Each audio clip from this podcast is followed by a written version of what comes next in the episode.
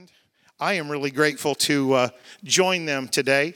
You've heard about a rose between th- two thorns. This is the opposite. This is a thorn between two roses tonight. So I'm, I'm really grateful to join them. Sister Colleen, welcome. We're so glad to have you here. Thank you, sir. It's an honor to be here. It's an honor to have you. And Sister Lynn, it's an honor to have you as well. You've been here for a little bit of time. I sure have, but it's so great to be in the church building. It, isn't it? It's wonderful. Well, I think we'll start there. By the way, if you've got questions for these wonderful missionaries, you can text them in to 506 449 5301, and we'll get to as many questions as we have time for. And that's anybody anywhere. If you're watching and you've got a question, you're welcome to do that as well.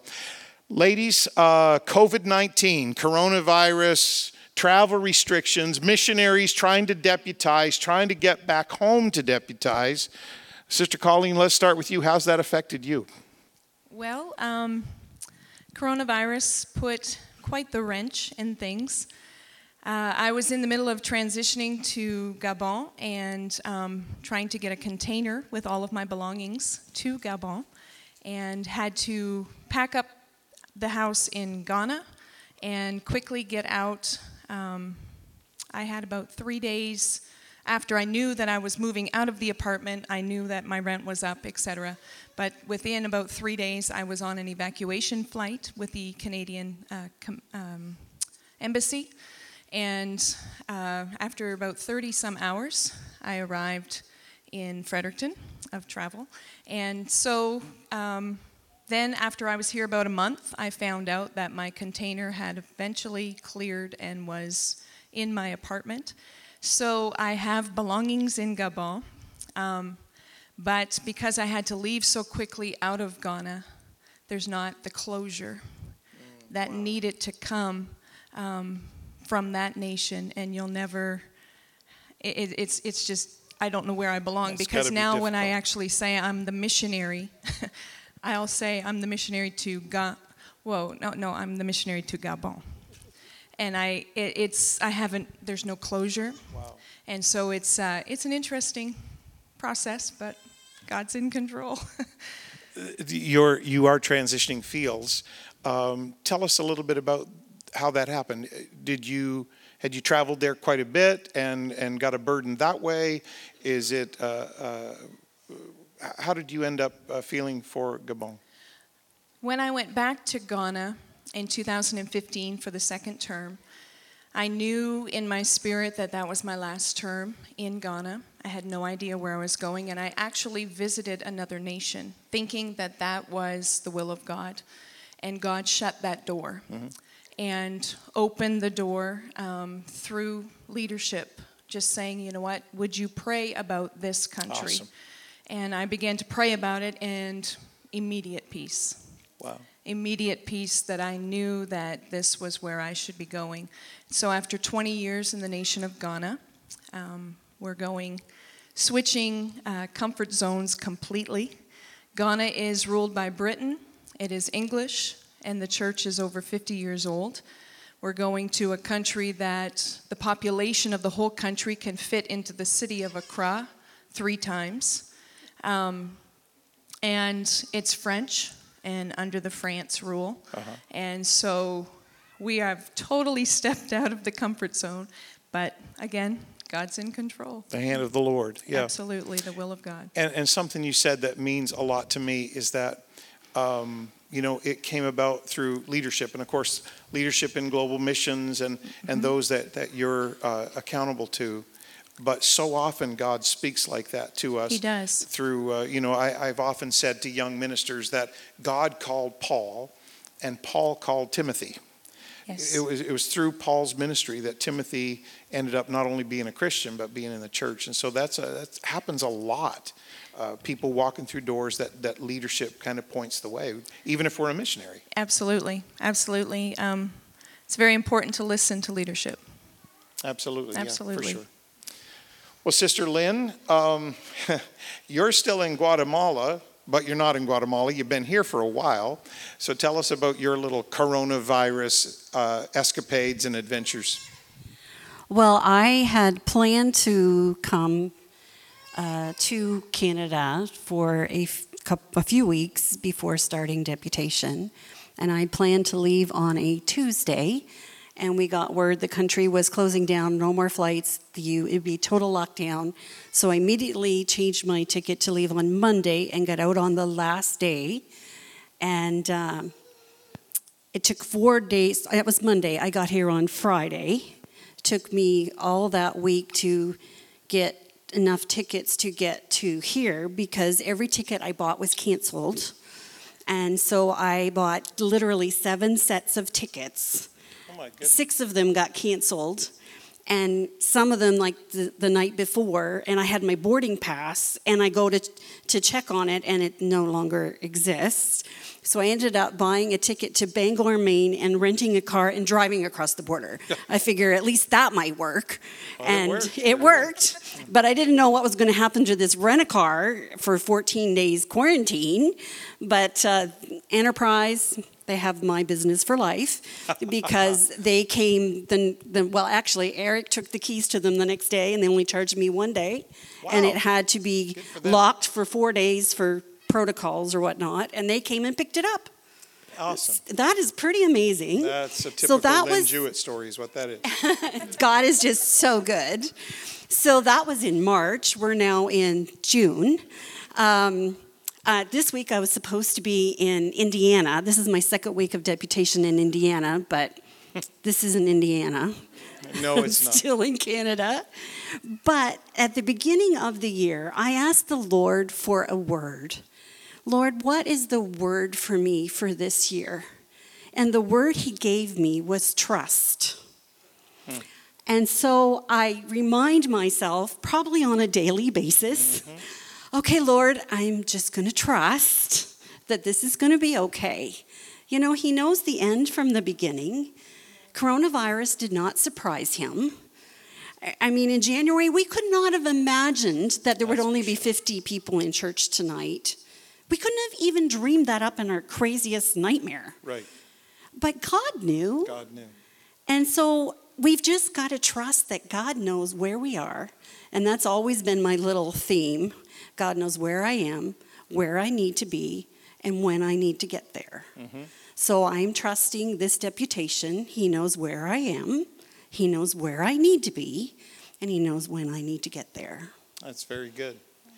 Well, we're hoping that this service tonight, for all of you that are watching online, we want to give a wonderful, generous missionary offering tonight to these ladies and help them kind of catch up on some of this coronavirus delay.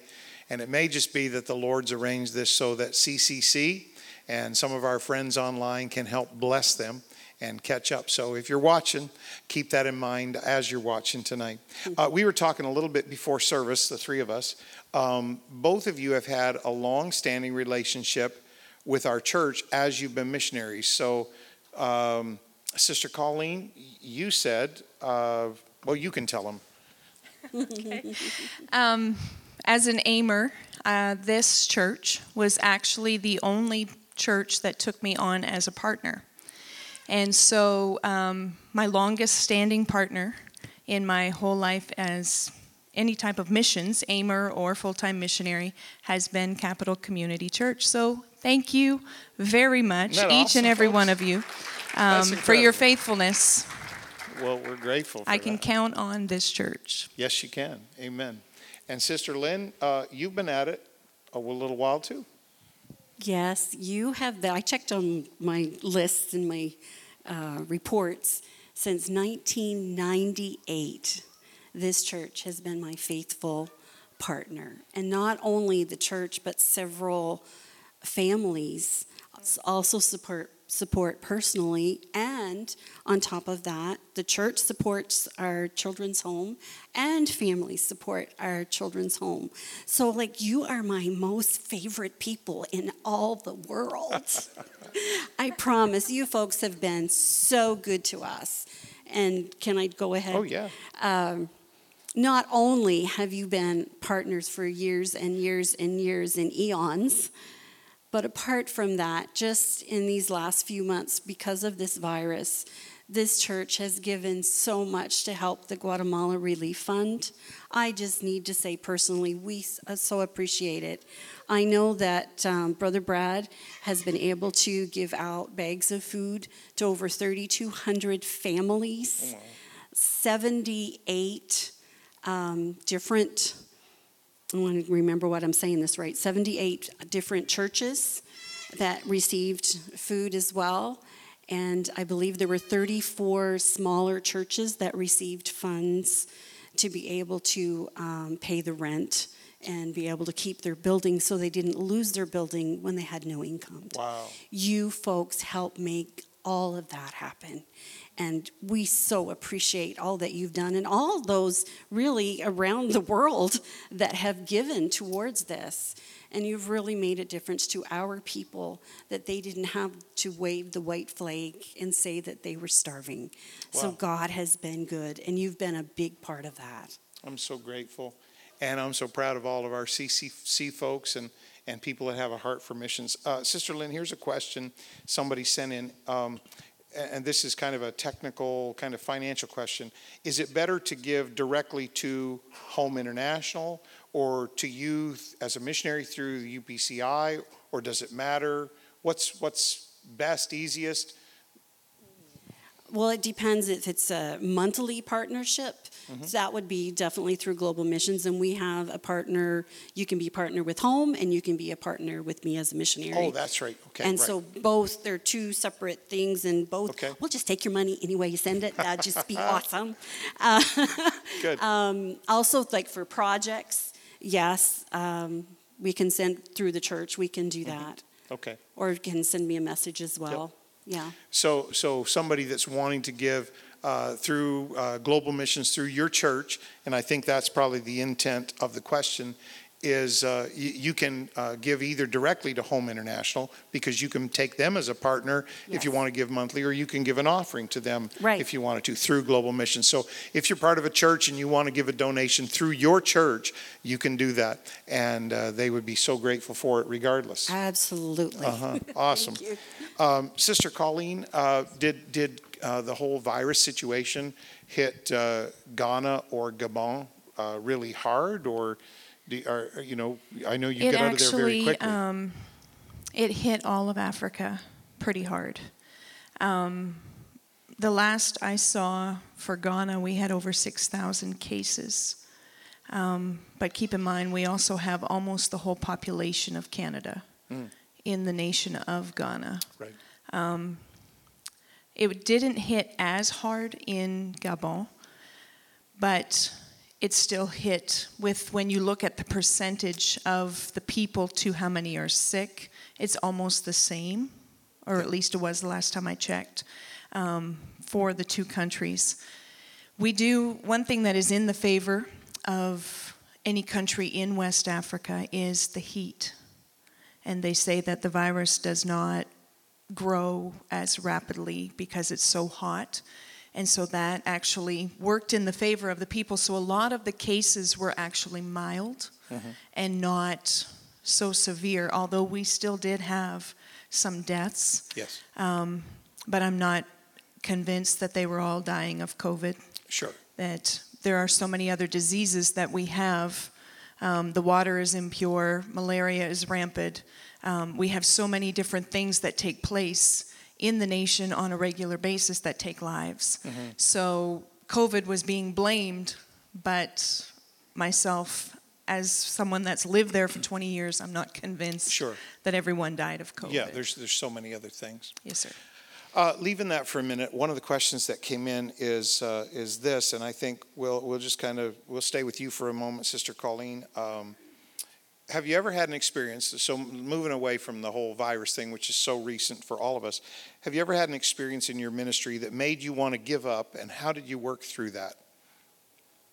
That's a great question, isn't it? Can I answer that question? No, I'm teasing. We're talking to our missionaries. February um, 2014, uh, I was in an accident in the nation of Ghana and actually struck someone with my vehicle. They ran out in front of me. I could not get stopped. Um, I stood with both feet on the brakes trying to get the car stopped. It was impossible, so I hit them. They went flying into the cement gutter.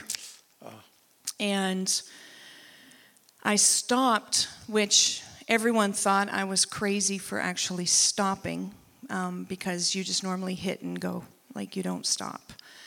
And I just couldn't live with myself if I didn't stop. And so I stopped, and it was a young 13 year old girl that I had actually struck with my car. And she should be dead um, because I still, when I sold the car to come home, uh, it still had the mark on the bumper where the cattle bar had scraped the bumper when she hit the front of the car, or the car hit her, I should say. Um, that was probably the most tragic and detrimental time in my ministry. That if someone had told me I could come home, Wow. if anyone had just said go home, I'd have got the first ticket out and thrown in the towel. Um, it took me probably, well, just before I left Ghana, uh, there was the last trigger because you can deal with it, you can go to counseling, you can get help. Um, and I did that. And some people actually frowned down on that, thinking as a Christian, you should be strong, you shouldn't need counseling. Um, I knew I couldn't make it on my own. And so I went and talked to a Christian counselor that was actually, her whole job was to help missionaries and those that are on the foreign field through traumatic situations. And so I talked to her and said, Listen, I, I can't carry this. I'll- I can't. I have got to get over this. And um, it, so this is February. I'm coming home in April for deputation last time. And so I had to deal with this, but I dealt with it throughout um, all of deputation last year, last time. And then even into this past term. And when I went to visit the country that I thought that would be the will of God for me to go there, I'm in prayer in the hotel room and I said, Okay, God, why did you bring me here? And I just couldn't figure out when He closed the door, why did you take me to that country? And I was in, I, if I could take you to my apartment in Ghana where I lived, I was sitting there holding my coffee, sitting on the couch, and just talking to the Lord, like, You don't have to answer me, God, but if you would, I'd hmm. appreciate it. Why did you take me there? And as, as if someone sat down beside me and said, I took you there so you would know you were healed. Wow. And that's the only reason why he took me to visit that country. So then I could move on. And once I knew I was healed, the door opened for Gabon. But I'm going to be there alone. I'm the only missionary, Right. the first resident missionary to actually live in the country. I'm not the first appointed, but the first resident missionary to the nation of Gabon. And so I would not have been able to go there and live by myself had I not healed. Wow. And so, um, what I learned through that is absolutely amazing. Absolutely. And it's life changing. Your, your pain will become your platform. And the amount of people that I have helped and talked to, um, obviously, I, I'm not going to disclose any of the information because Sure. it's confidential, but messages I get, Sister Carter, how did you get through this? What happened? Can you help me? And tears streaming down your face, you try and call them or text them or whatever because it brings back the memory again. Um, but just before I left Ghana, there was um, a time when I went into the mall and there was a crowd and I became very, like, almost nervous. And then I went home and I thought, what is wrong with me? Why would that, like, I'm in a country of over, you know, 28 million people. Why would that make me nervous? And it was the very last trigger that when I had got out of the car at the accident, Yes. I was immediately mobbed, like mm-hmm. surrounded. And when I was surrounded in the mall, Wow. it took me back just for a second. And that was a number of years later. Yeah. But then I realized, okay, I'm okay. Yep. It's all right. So if I could say something to anyone listening, don't be ashamed to get help. Right. Absolutely. Don't be too big to say, okay, I can't make it on my own. I have got to have help. Yes. Absolutely. And if you'll do that, the Lord will give you the strength to get through. If I had a PIM for every Kleenex I've used since 2014, brother, we wouldn't be home on deputation. You could, yeah, you could support every missionary. we. I could support them all, and we'd all be all right. That's funny. So, you, you know, you mentioned something about the crowd, and for anybody that didn't catch it, that's why she said, you know, most people would just, if they had an accident, they'd just keep going because uh, a crowd can gather and literally mob you, and it can be extremely, extremely dangerous. It is. And that's why most people would have kept on going. Uh, but you, you had the courage to get out. But that doesn't mean you don't have to deal with the after effects of it uh, later. And but that's very, very profound words, uh, and that your pain be, can become your platform later. Uh, there's a statement I've heard Pastor Jack make many times: uh, God never wastes a hurt, and uh, he can he can use that hurt for something much greater later. And so, thank you for that, Sister Lynn. Uh, you, I, I, you know, you've been at this missions thing for a while, and uh, w- when you started. Uh, like Sister Colleen, you didn't have a lot of resources, and it's kind of developed from there, and you've walked through God's open doors. But what are some uh, traumatic or painful things that you've uh, had to overcome in, in your ministry? I think some people look at missionaries and they think, well, they're spiritual giants. They never have a bad day or an off day. Or, um, but if we think about it for a while, we know we all serve God through our frailties as human beings. So, comment on that. What, what are some battles you've had or some situations you faced, and how did you overcome that? Well, I think with me, I do have one certain instance that was big in my world. You know, when you've been robbed over 200 times and you just quit counting after that, you just kind of give up. And, and sometimes it gets weary. I bet. It's like, again? But I think the one that really bothered me was the time I was carjacked and the gun to the head, like this far from my forehead. And I really questioned God for a whole year. Why? Hmm. I wasn't mad at him, I wasn't angry. And it wasn't every day or every instant, but every, every few days I'd think about it and say, So, Lord, where were you? Like, did you just, where were my angels? Why did my car have to get stolen? Why wasn't it somebody else's? Like, why didn't you take the car parked across the street? And why mine? Where were you? And hmm. I remember being very frustrated and feeling like I was left alone again. That's how I felt. Hmm. But it was a, a year, 12 whole months, and it just so happened that I went to a, a ladies in ministry of all different denominations, a conference.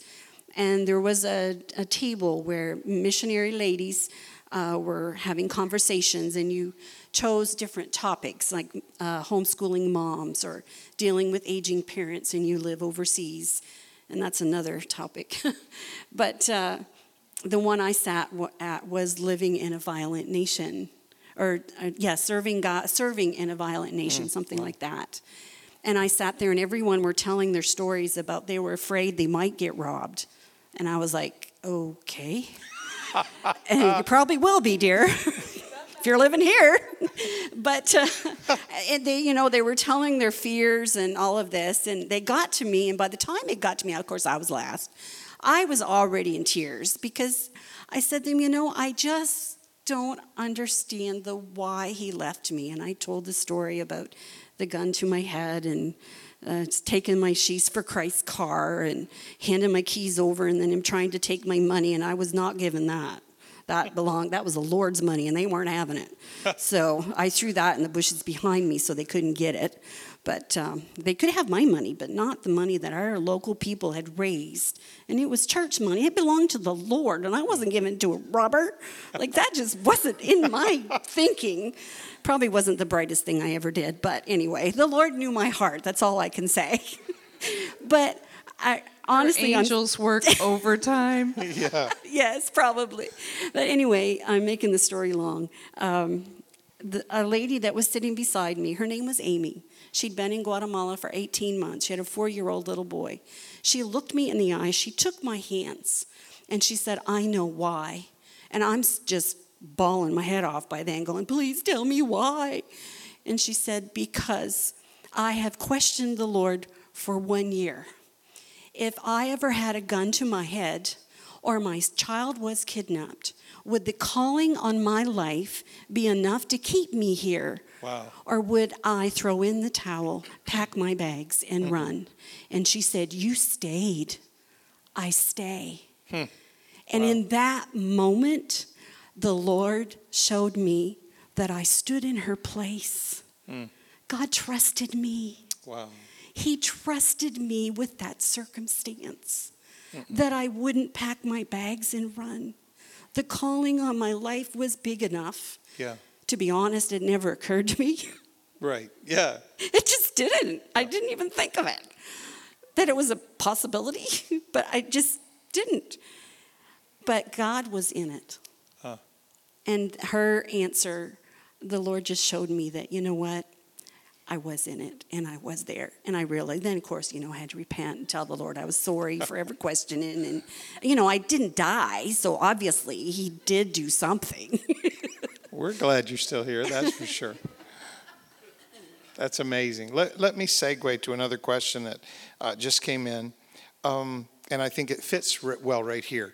Um, what are some of the challenges of being a, a female? A female voice is the way the question's uh, worded. What's are some of the challenges of being a female voice, a female leader, a female missionary uh, in uh, the mission field and in the apostolic movement? What are some of the challenges? Just keep on going. You're, you're doing good. Well, especially in Central America, it's a macho kind of world. But you can always find a place, and the Lord opens doors. The more that you are faithful, the more that you find to do, the more doors open. Mm-hmm.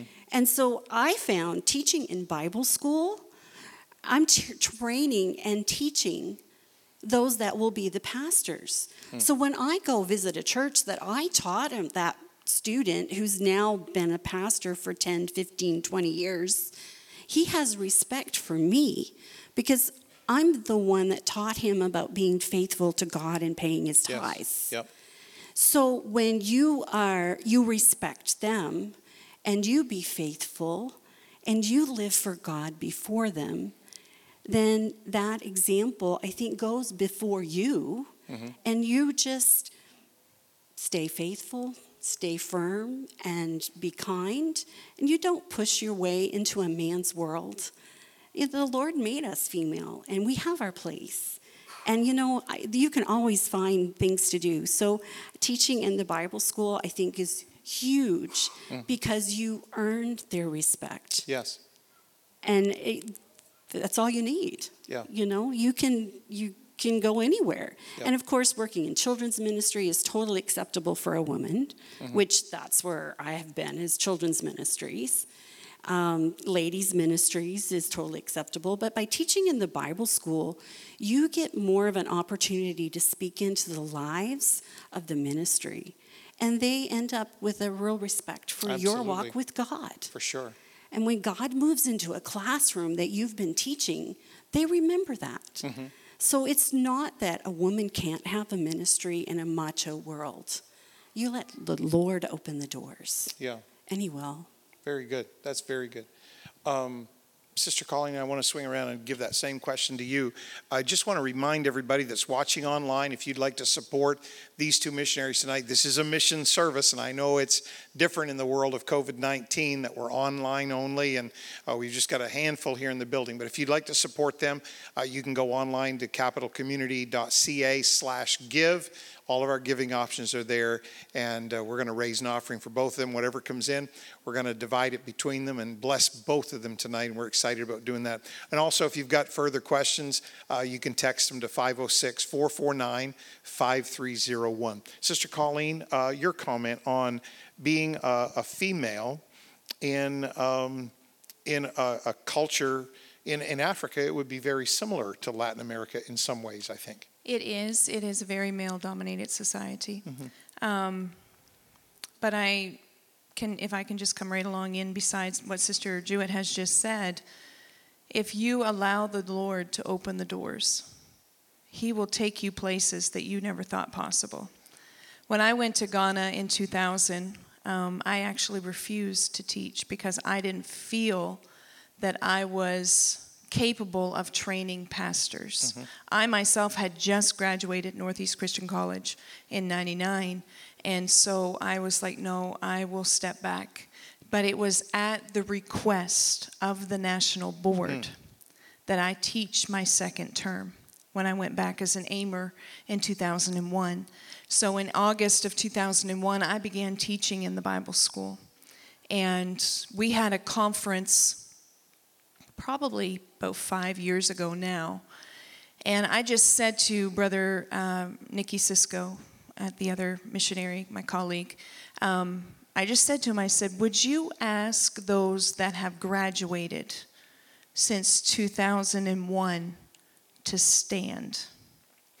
I was just curious. Yeah. And about 75% of the room stood to their feet. I had taught all of them.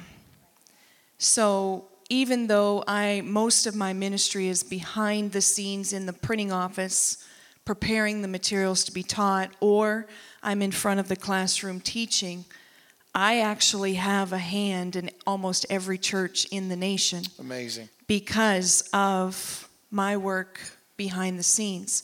So if you allow the Lord to be the one in charge, you can go places where you absolutely didn't think you would ever go because now um, the door has opened for Gabon and I will actually be the director of the Bible school Yes. that's being built. Wow. And so, still, my whole ministry. Uh, someone asked me one time to summarize my ministry in one word. And I thought, oh my word, wow, how do you do that? Um, but it's training. I am either in the office preparing the materials to be taught, or I'm in the classroom teaching. Yeah. And so, even to the point that regional teaching ministry was added to my appointment, so I don't just teach in the country that I am appointed to, I can go anywhere in Africa and teach. Wow. So, just this last couple of years, like I went to Ivory Coast, Mauritius, Reunion, Togo, Benin. So, I'm not just teaching Bible school or ladies' conferences or children's seminars in my country of appointment, but all over Africa. Yeah. And so it's when you allow the Lord to do it and just very patiently wait for Him to be the one to say, go. Yeah. If you p- push it yourself, you're going to fall, you're Yeah. going to fail. But when God opens the door, take off running. That's awesome. Um, one really quick question here. Uh, did you find the money in the bushes later? Yes. Okay, good. So whoever asked that. We have a wonderful question here from Jamaica. Welcome, Jamaica, to our service tonight. Um, at what point did you know that the mission field was your calling? Colleen? Oh, wow. Um, at seven years old, I began writing letters to Brother and Sister Corcoran, missionaries to Pakistan at the time. Um, so my whole missions work started with a Christmas card to a missionary that was from New Brunswick. Um, and then she wrote back. We developed a relationship to where I just went to visit her a couple of weeks ago. And um, basically, I just looked to her as a missionary mother to me. And the age of 14, junior camp, um, if I could take you to the church in Harcourt, Whispering Pines Bible Camp, I remember the service where I turned around and looked my mother in the eye and said, I am going to be a missionary. Wow. I felt the definite call of God upon my life. Um, I was in third year Bible school here at Northeast Christian College when my brother went to because of the times, and he was working with um, Pastor Henry Patra and Bathurst at the time. They went to meet up with the Poitresses, and they're talking, the guys are talking. She's praying, I need help. I'm praying, God, where? And the guys get together and talk. And my brother mentions, I have a sister that's graduating from Bible college, has a call of God in her life. Would you consider her coming to Ghana? He brought the bookmark to me. I put it in my Bible. Brother Arden Bustard was the pastor here at the time. And I really can't tell you the, the title of his sermon or what scripture he used, but the whole theme of what he was saying is um, lay yourself on the altar, give your all to God. And so, as soon as the altar call was given, um, there used to be a banister on this side. That's right. And I brought my Bible and I laid it on the altar.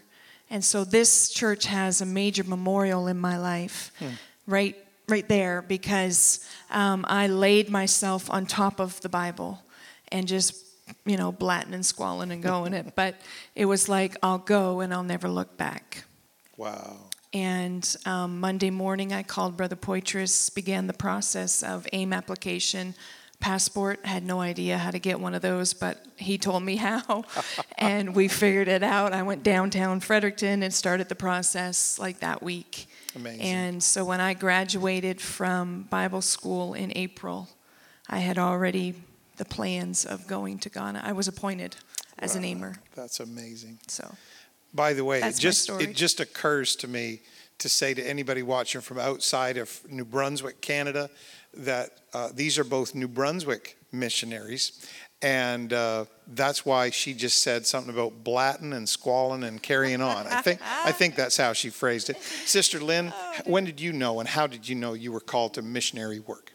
Well, I don't think I'm as smart as Sister Colleen because I must be a slow learner. I mean, since I was a child as well, every missionary that came is like, oh, I just want to be like them.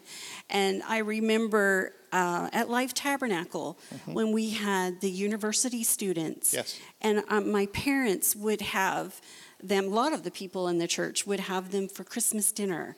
And so I grew up having Africans at my table for Christmas. So I've often said to my parents, you know, it's your fault. You exposed me to other So cultures. why are you in and Central other America? nations. the Lord knows, sister. but really, what happened with me was when Brad Thompson went to Guatemala and I went to visit. And I was there for three weeks, I think. And I just saw things that I could do to make a difference. I really didn't know that I would be a real missionary. Hmm. I was just going to go and stand in line at the bank and pay the bills and put gas in the car. That's what I thought. Obviously, the Lord had other plans, but I, I'm honest, I really didn't see it coming. And I was there, I went on AIM, I filled out the application and went, never thought they'd really let me. And I got to go. And from there, that was 31 years ago. Oh wow. And so I've been there since April 1st, 1989 is when I went on AIM. But the Lord just opened the doors, and I guess it took me a while to figure it out, but He really did call me. Uh, You know, I, I, I think both things happen here. You know, there are definite moments, uh, but for all of us, it's walking through doors that God opens. And as He opens them, you just you're willing to walk through. And um, l- let me read this one verbatim. Uh, this question, uh, because this is from my dear friend, Brother Jim Poitras, who works with Global Missions. Uh, he does such a great job, and so really he's their boss. So I'm going to read this. Um, he would probably say that's different, that he works for them. But um, Brother uh, Poitras says, Love both of these ladies. Uh, Lynn, as you know, is responsible for me coming into the church, and the Thompson family is responsible for keeping me in the church. Isn't that a wonderful thing? And then uh, this is amazing. Uh, he just texted again, I work for them. So they're the boss. I, kn- I knew he would. Uh, this is awesome because I knew you were working on something over there at the mission house, but he said, Can Lynn give us a sneak preview of her book, Disaster Ministers? Is that right? Yes. Oh, you got to tell us about this. So, as you tell, you can, you know, I've told so many stories about the crazy things that happened to me, right? So the Lord has been dealing with me for many, many years, and every deputation, you need to write a book. You need to write a book. So actually, these months here in the mission house, we've actually been able to bring it together, and Awesome. it's written, and it's sort. It's the e-book is sort of ready. Um, I'm just trying to get the formatting down for the actual printed book.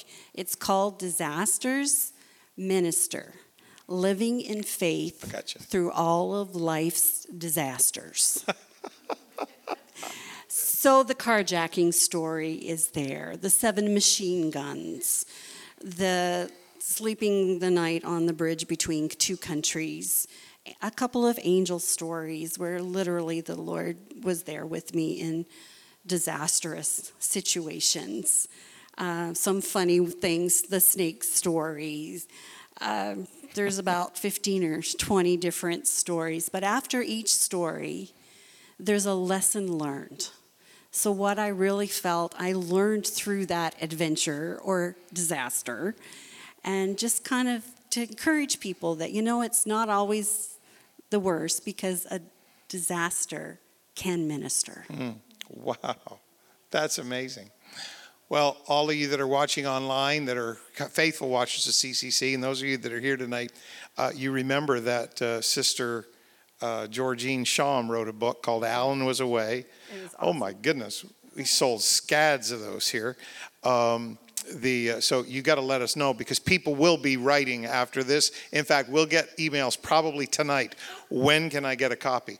Um, so you got to let us know. But uh, that's an amazing thing. I'm very grateful for that, Lynn, because those stories need to be told. Um, one of the things that comes across so clear in Sister Sham's book, and I can tell just from hearing you say a little bit, is that God meets us best.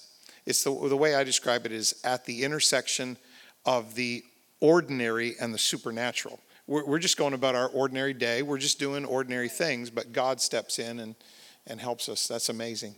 That's going to be a great book. I'm excited. I think we should get first dibs on that if she wrote part of it at the mission house, don't you think?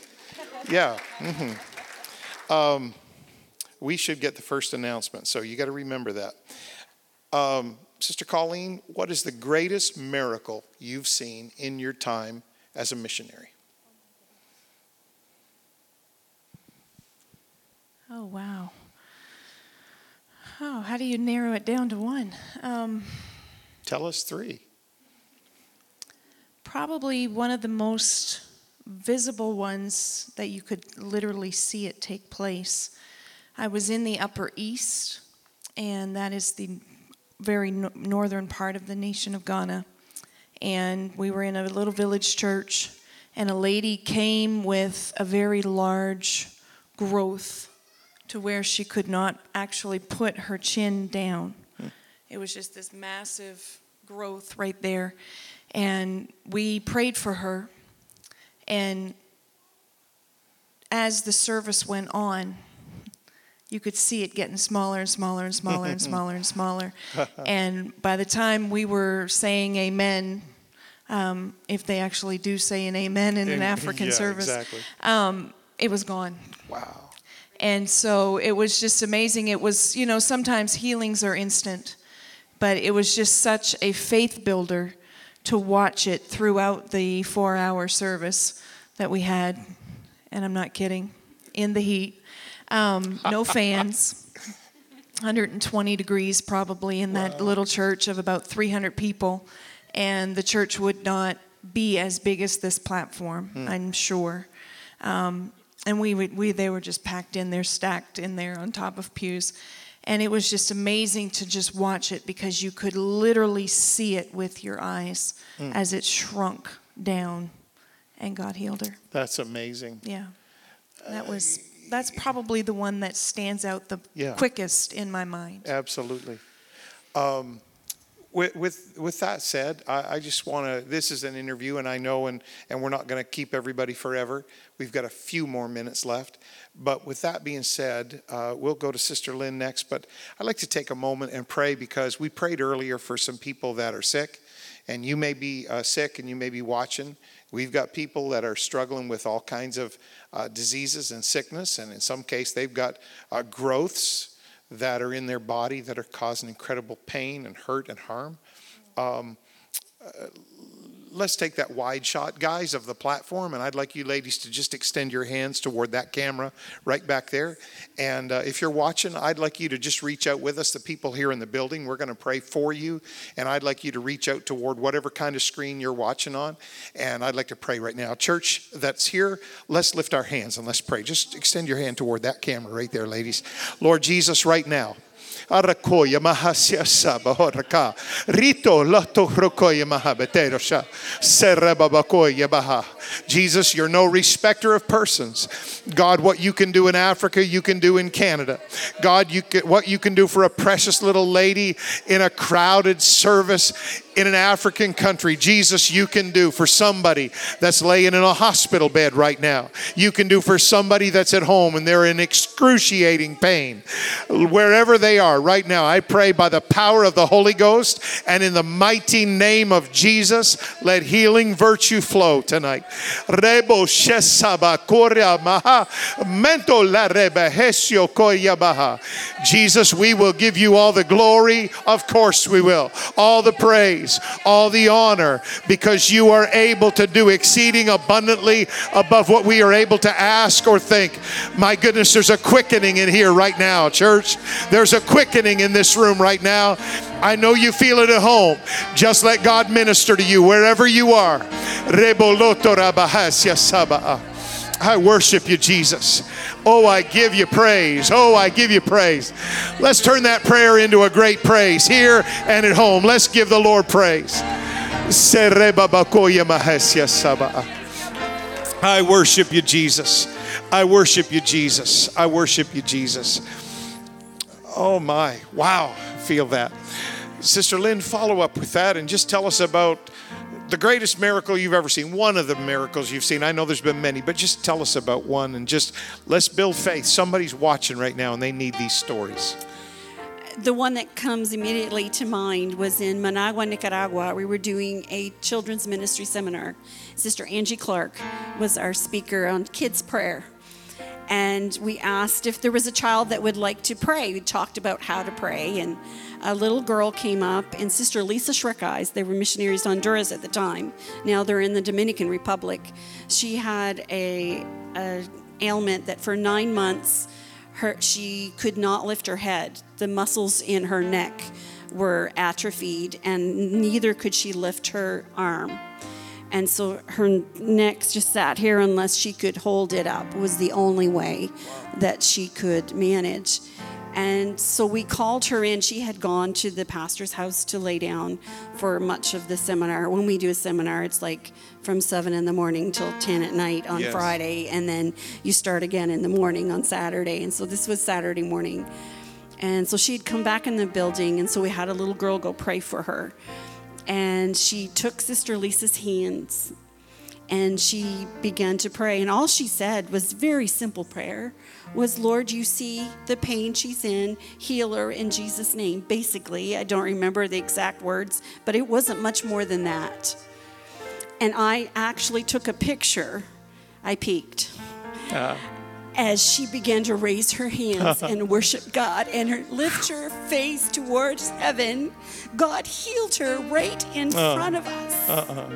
The presence of God filled that place. We had maybe 400 people. Sister Angie says, Does anyone else have a need? Well, I think all 400 people came to the front. Yeah. I mean, it was just whoosh, and everybody was there. We saw more than 12 miracles happen. One lady came to the front and she said, My sister is on the operating room right now in Managua, Nicaragua, having open heart surgery. Can we pray? We prayed for her sister. She stood in place of her sister who was having the surgery the the news came back the next day. She had died on the table. And for some reason her heart began to beat again. Thank you, Jesus. there were 12 miracles. Uh, there is a funny little part to it because i'm the missionary and i needed a picture from my newsletter. So i ran for my camera. And I when I tried to get back up on the platform to take pictures of all these miracles that were happening, there was massive people and I couldn't get there. And so there was a lady laying across the stairs.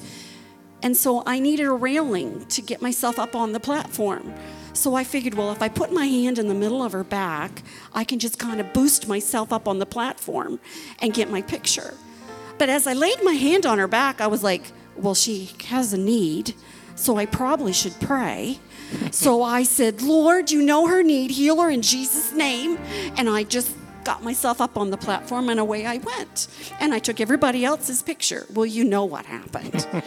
the next day, we asked if there was anyone had a testimony, and the little lady that had been laying across the stairs came, and she said for 17 years she had several vertebrae out of place in her back. And she said, God, if someone would just lay their hand on my Oh, back, my. I know you would heal me. And so as I laid my hand on her back, she said she felt like a hot something hit her on hmm. the back and they literally snapped into Ah, place. She hadn't been able to bend over for 17 years. She had come to the seminar and ridden standing up on a bus for two days hmm, hmm. because she just wanted to be there. Ah. She couldn't sit, she could only stand or lay down. She spent the night sleeping on a piece of cardboard in the, the Bible school.